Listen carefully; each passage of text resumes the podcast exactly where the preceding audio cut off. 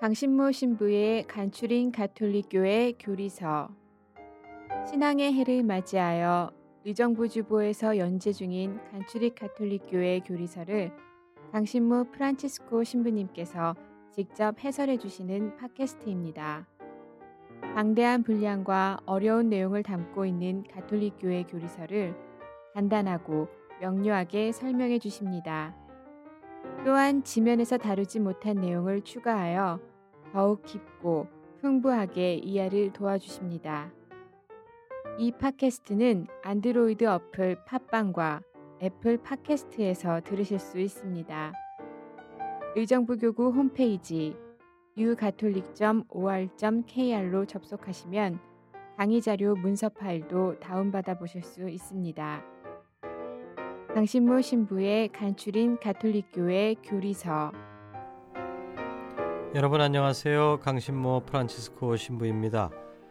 오늘은 10계명 중에 5번째 계명 살인해서는 안 된다 하는 말씀을 드리고 싶습니다. 살인하지 말라는 5번째 계명은 너무나도 당연한 것이므로 설명이 필요 없어 보입니다.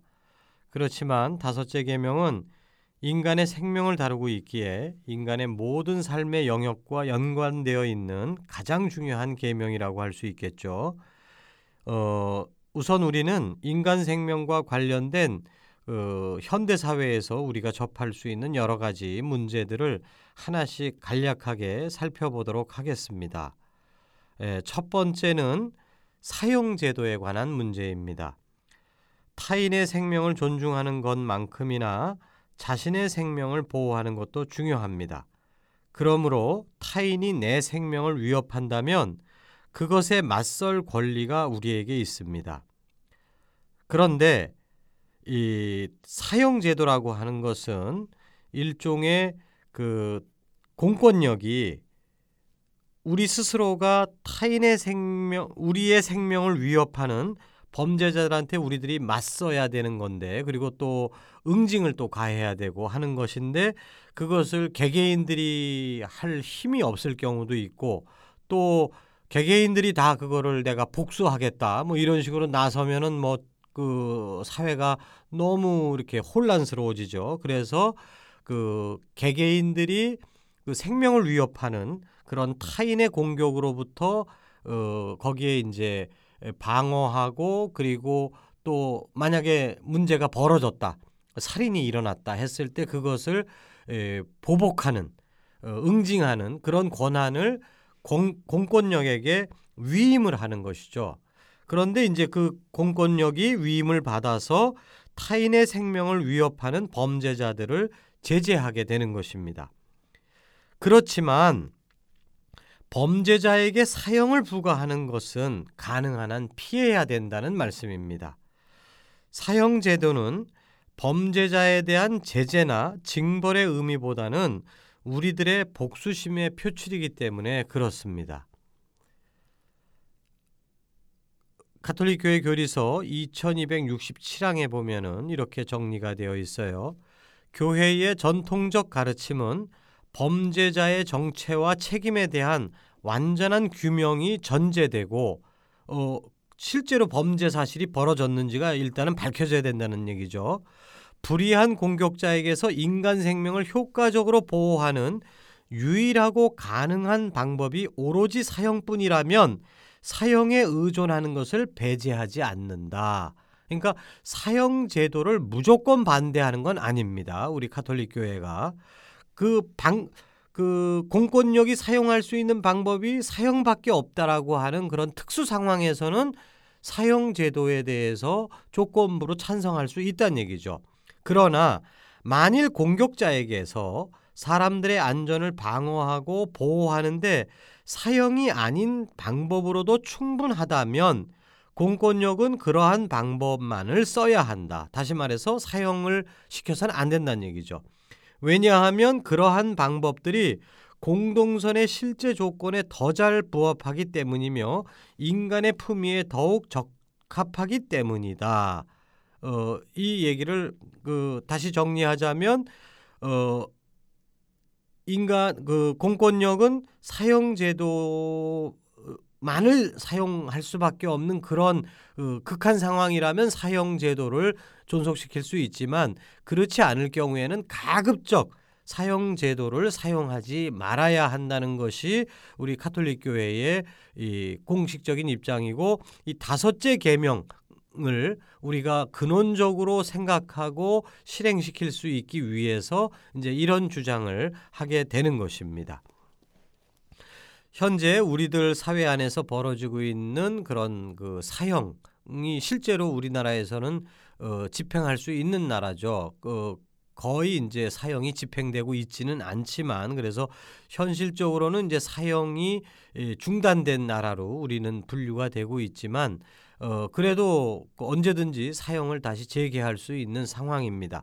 그런데 과연 그 사형 제도가 범죄자들에게 과연 도움이 되는 것인가, 또 혹은 피해자에게도 도움이 되는 것인가 하는 것을 우리가 너무 즉각적으로 나 한 대 맞았으니까 너 내가 꼭 때려야 돼 하는 이러한 그런 차원에서가 아니라, 인간의 품이라고 하는 그리고 하느님의 뜻이라고 하는 더 깊은 차원에서 우리가 숙고하고 결정하기를 바라는 것이 교회의 마음입니다. 두 번째 주제는 이제 낙태에 관한 것입니다. 인간의 생명은 수태되는 순간부터 시작됩니다. 그러므로 임신 1개월에 태아라고 할지라도 낙태는 허용되지 않습니다.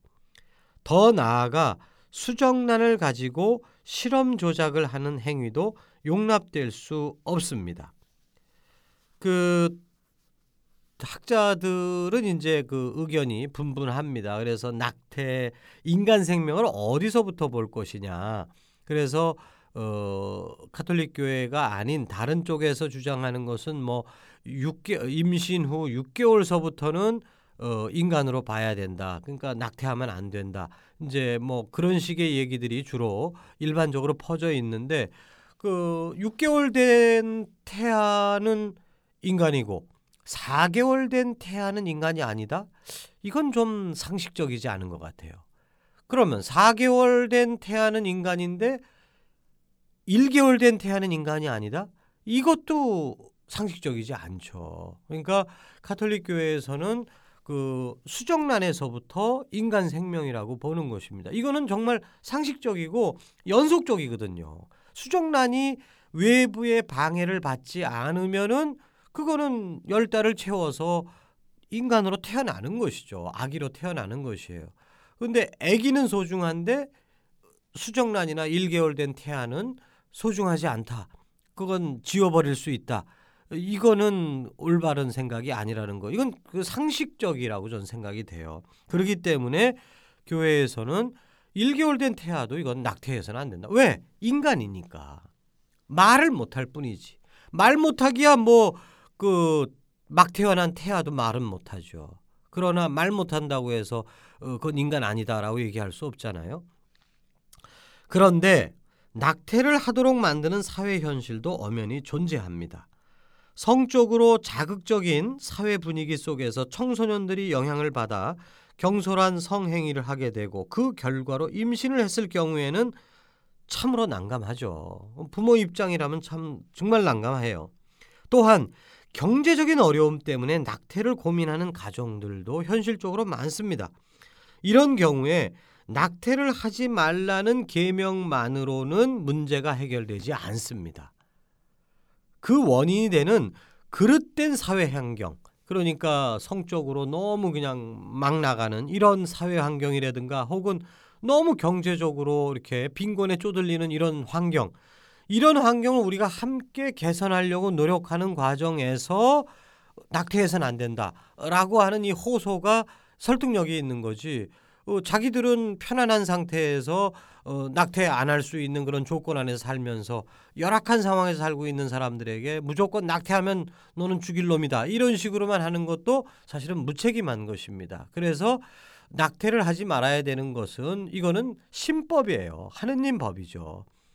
인간이 무슨 국회에서 법을 정해서 통과시킬 이런 성질의 것이 아니고, 이건 누구나 반드시 지켜야 되는 법이긴 하지만, 이 법을 지킬 수 있도록 가난하고 약한 사람들을 어떻게든지 돌봐주려고 하는 사회적인 노력도 병행돼야 된다는 거, 그거를 말씀드리고 싶습니다. 세 번째로는 이제 안락사 문제예요.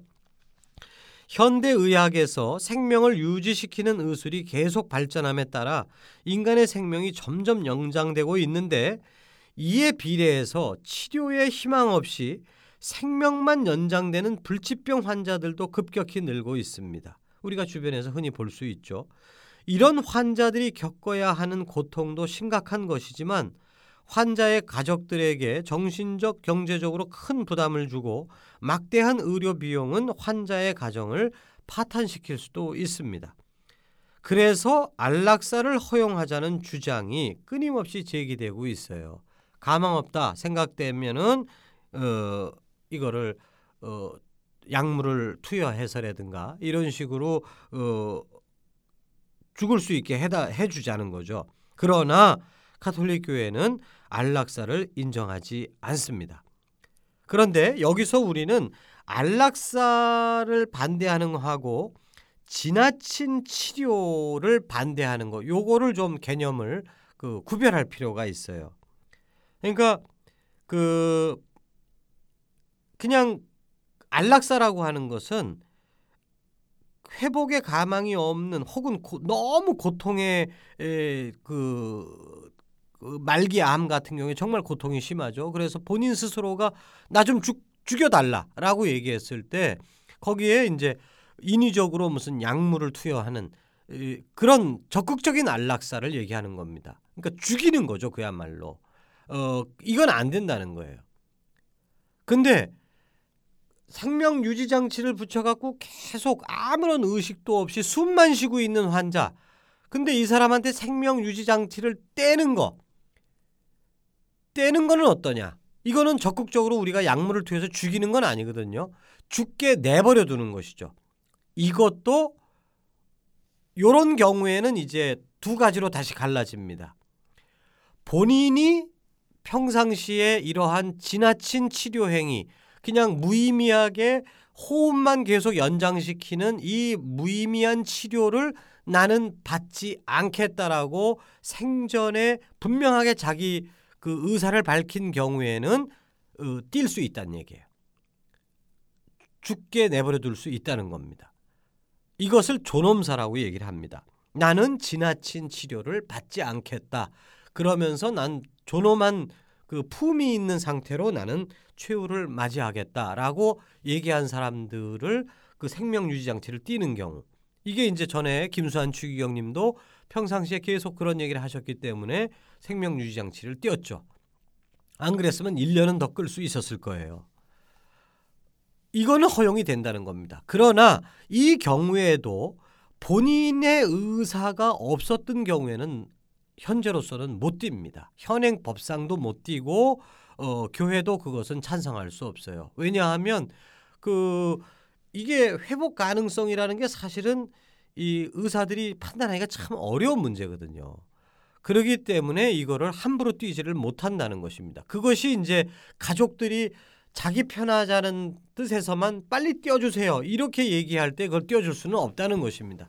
그러니까 지나친 치료를 거부할 수 있는 권한이 있는데, 그거는 누구한테 있느냐? 본인한테 있다는 것이죠. 근데 이미 사고를 당했기 때문에 의식이 없다. 이거는 그렇기 때문에 평상시에 의사를 분명하게 밝혔어야 된다는 것이죠. 가장 좋은 방법은 공증을 받는 방법이에요. 그러나 이제 자식들에게 혹은 주변 사람들한테 이 얘기를 제대로 좀 계속 한 사람들은 그 사정을 봐서 이제 뛸 수 있다, 생명 유지 장치를. 그렇기 때문에 적극적으로 약물을 투여해서 사람을 죽게 하는 행위는, 안락사는 반대지만 지나친 치료를 거부하는 것은 교회도 찬성한다, 이렇게 정리를 하시면 되겠습니다. 마지막으로 이제 자살에 관한 문제죠. 우리는 하느님께서 우리에게 맡기신 생명의 관리자이지 소유주가 아닙니다. 내 생명이지만 내 게 아니란 얘기예요. 우리는 우리의 생명을 마음대로 처분할 수 없습니다. 그러기에 자살은 하느님의 뜻을 거스르는 중대한 죄입니다. 또한 자살은 이웃사랑도 어기는 것입니다. 왜냐하면 자살은 우리가 고맙게 생각해야 하는 가정, 국가, 인류 사회와 맺는 연대 관계를 부당하게 파괴하기 때문입니다. 나의 자살로 말미암아 정말 고통받을 사람들이 있다는 것이죠. 그러므로 자살을 반대하는 것은 마땅합니다. 그렇지만 그랬기 때문에 교회는 예전에 자살한 사람은 장례미사를 치러주지 않았어요. 그리고 교회가 소유한 교회 묘지에 매장 허가를 내주지 않았습니다. 저주받은 사람으로 취급해버렸죠. 그렇지만 오죽했으면 자살을 했을까 하는 이런 측면도 고려할 필요가 있다는 말씀을 덧붙이고 싶습니다. 아주 극심한 정신장애, 제정신이 아니에요. 또 너무 큰 시련이나 고통으로 인한 자살에 대한 연민의 마음도 우리는 함께 가져야 하는 것이죠. 원칙은 원칙이지만 항상 그 원칙에서 벗어날 수밖에 없는 예외적인 상황들에 대해서도 우리는 항상 배려할 필요가 있다는 것이죠.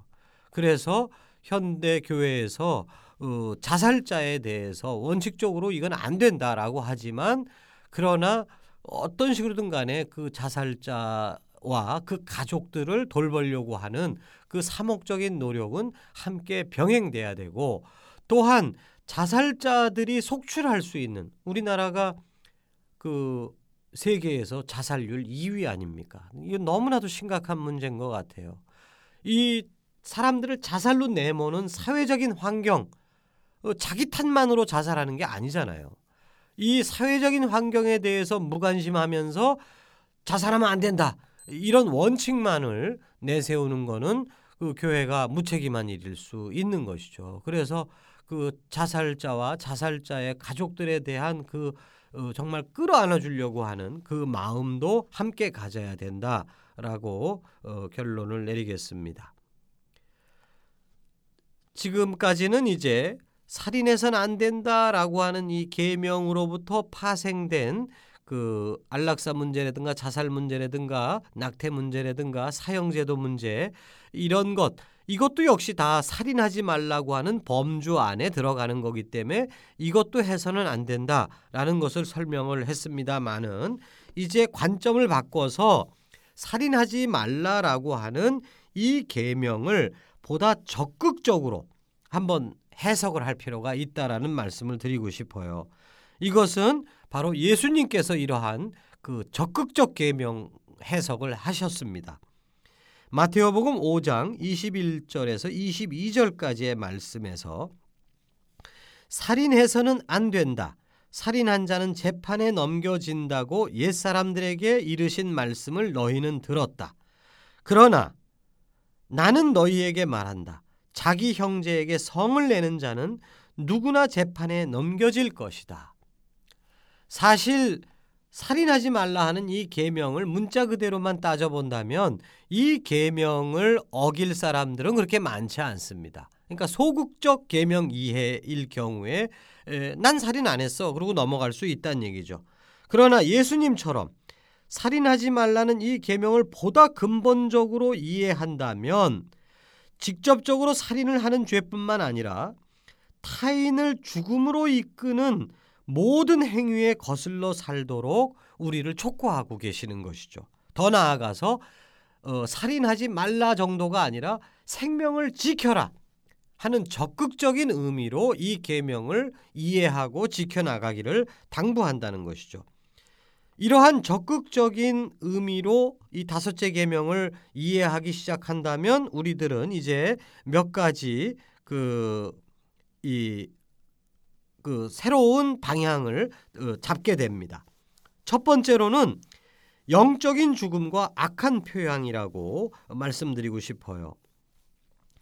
다섯째 계명에서 살인하지 말라는 것은 여기서 생명을 죽여서는 안 된다는 얘기인데, 여기서의 이 생명은 육체적인 생물학적인 생명뿐만 아니라 영적인 생명을 훼손시켜서는 안 된다는 의미도 담고 있다는 것이죠. 육체적인 생명이 소중하지만 더 중요한 것은 영적인 생명입니다. 많은 이들이 육체적 건강에만 몰두하고 과소비와 탐식과 쾌락의 마음을 빼앗기고 삽니다. 이런 인생 태도는 영적인 죽음으로 귀결되고 말아요. 그러므로 신앙인은 세상의 가치를 뛰어넘는 영적인 가치를 바라보며 살아가야 하며 또한 이웃들에게 영적인 가치를 증언해야 됩니다. 잘 먹는 것만이 능사가 아니다. 나의 영혼을 돌봐야 된다. 이것을 보여줘야 된다는 것이죠. 그런데 신앙인들은 세상 사람들에게 영적인 가치가 있다, 영적인 생명이 중요하다는 것을 증거하는 사람이 될 수도 있지만 반대로 악한 표양이 될 수도 있습니다. 이것을 이제 악한 표현을 이게 스캔달이라고 이제 부르는데요. 이 스캔달이라고 하는 것은 타인으로 하여금 악을 저지르도록 이끄는 태도나 행위를 뜻하는 말입니다. 악한 표향을 보이는 사람은 이웃을 영적인 죽음으로 이렇게 인도하는 것이죠. 남들에게 직접적으로 죄를 짓도록 사주하지는 않더라도 신앙인들이 생활 안에서 세상의 가치에만 몰두해서 산다면 악한 표향이 되는 것입니다. 자기 가정만 잘되게 해달라고 기도하는 신자들, 편안함과 대접받음만 생각하는 성직자들을 세상 사람들이 볼 때 그들은 뭐 저들이나 우리나 똑같네, 뭐 잘 먹고 잘 살자는 것밖에 없구만, 영적인 생명이 어딨어, 이렇게 생각할 수밖에 없습니다. 그렇기 때문에 그들은 회개의 기회를 얻을 수 없고 결국은 영적인 죽음으로 달려가게 될 것입니다. 악한 표향은 또한 개인적으로만 상대방에게 이제 악한 표향을 보여주는 게 아니라 법이나 제도, 유행이나 여론 등으로 유발될 수도 있습니다. 전에 방영된 TV 드라마 제목 하나가 네 맘대로 하세요인가 이제 그런 게 있었어요. 그러니까 그 네 맘대로가 무슨 나의 영적인 생명을 향해서 네 맘대로 하세요 이런 뜻이 아니었겠죠. 네 편한 대로, 네 욕심껏 잘 먹고 잘 사는 쪽으로, 남 밟고 올라가는 쪽으로 네 마음대로 하세요. 남 눈치 볼 것도 없고 하느님 눈치는 더더군다나 볼 필요 없습니다. 이런 뜻이거든요. 이런 식의 드라마라든가 그런 사회적인 분위기 혹은 실제로는 법 같은 것도 만들어질 수 있어요. 이런 것들이 사람들로 하여금 영적 생명에 대한 관심을 끊게 만들고 오로지 육체적으로 잘 먹고 잘 사는 것만 생각하게 만드는 것입니다. 이거야말로 사람들을 영적인 죽음으로 내몰고 있는 그런 큰 문제죠. 그러니까 우리는 이런 거에 대해서도 대항할 필요가 있다는 얘기입니다. 마지막으로 우리는 정말 이 다섯째 계명을 근본적으로 우리가 생각을 한다면 우리는 평화를 위해서 일하는 사람이 되어야 한다라고 하는 최종적인 결론을 내리게 됩니다. 예수님께서는 상상설교에서 살인하지 말라는 계명을 상기시키면서 여기에 분노와 증오와 복수하는 일까지 금지하셨습니다. 한 걸음 더 나아가서 예수님께서는 원수를 사랑할 것을 당신 제자들에게 요구하셨어요. 인간관계는 시한폭탄과도 같습니다. 겉으로는 평온한 관계를 유지하고 있는 것처럼 보이지만 그 내면에는 분노와 복수심이 부글부글 끓고 있어서 언제든지 폭력으로 터져나올 수 있기 때문입니다. 그러므로 다섯째 계명을 온전히 실천하기 위해서는 폭력을 억제하는 것만으로는 한계가 있어요. 언젠가는 터지니까. 그러므로 다섯째 계명을 온전히 실천하기 위해서는 적극적으로 우리 내면에 있는 분노와 복수심을 버리고 평화를 이룩하기 위해서 노력해야 합니다. 그러기 위해서는 상호 간의 신뢰심을 회복하기 위한 구체적인 노력이 필요한 것이죠. 산상수훈에서 예수님께서는 이런 말씀도 하셨어요. 평화를 위하여 일하는 사람은 행복하다. 평화를 위한 노력은 개인 간에도 참으로 소중한 일이고 또한 더 나아가서 국가 간에 아주 절실한 것입니다. 전쟁을 원하는 사람은 거의 없죠. 전쟁 무기 파는 사람들 빼놓고는 없을 거예요. 그럼에도 불구하고 세상의 곳곳에서는 전쟁 준비를 골몰하고 있어요. 또 다른 나라를 두려워하고 믿지 못하기 때문입니다. 왜 전쟁 준비하세요? 저놈들이 혹시 쳐들어올지 모르니까 내가 이거 준비해놔야 돼. 그러니까 다른 나라에 대한 불신이죠. 다른 나라를 두려워하고 믿지 못한다면은 군비 경쟁의 악순환이 벌어지고 결국에는 전쟁이 터질 수밖에 없어요. 그러므로 전쟁의 원인이 되는 국가 간의 불이한 관계, 이 신뢰심, 불신 이런 것들을 개선시키려는 노력과 국가 간의 신뢰심을 증진시키는 노력이 오늘날 우리들에게 절실히 필요한 것이고, 이것을 위해서 노력하는 것, 이거 뭐 국가 간의 문제 이런 건 나하고 관계없는 거다 이렇게 생각할 게 아니라 어떻게든지 정말 이 국가 간의 신뢰를 더 높이기 위해서 내가 무슨 일을 해야 될까.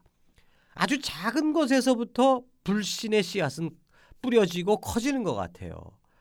우리는 아무 근거도 없이 뭐 중국 사람 뭐 나쁘다, 뭐 일본 사람 나쁘다, 뭐 미국 사람 나쁘다, 더 나아가서 뭐 북한 때려잡자 공산당 뭐 이런 식의 것을 개개인들이 조금씩 그런 마음들을 갖고 있고, 그런 것들이 상승작용을 일으킬 때 국가 전체가 정말 어떤 분노심을 안에 품고 있는 거예요. 또한 두려움을 품고 있는 것이고, 우리 한 사람 한 사람부터 정말 냉철할 필요가 있는 겁니다.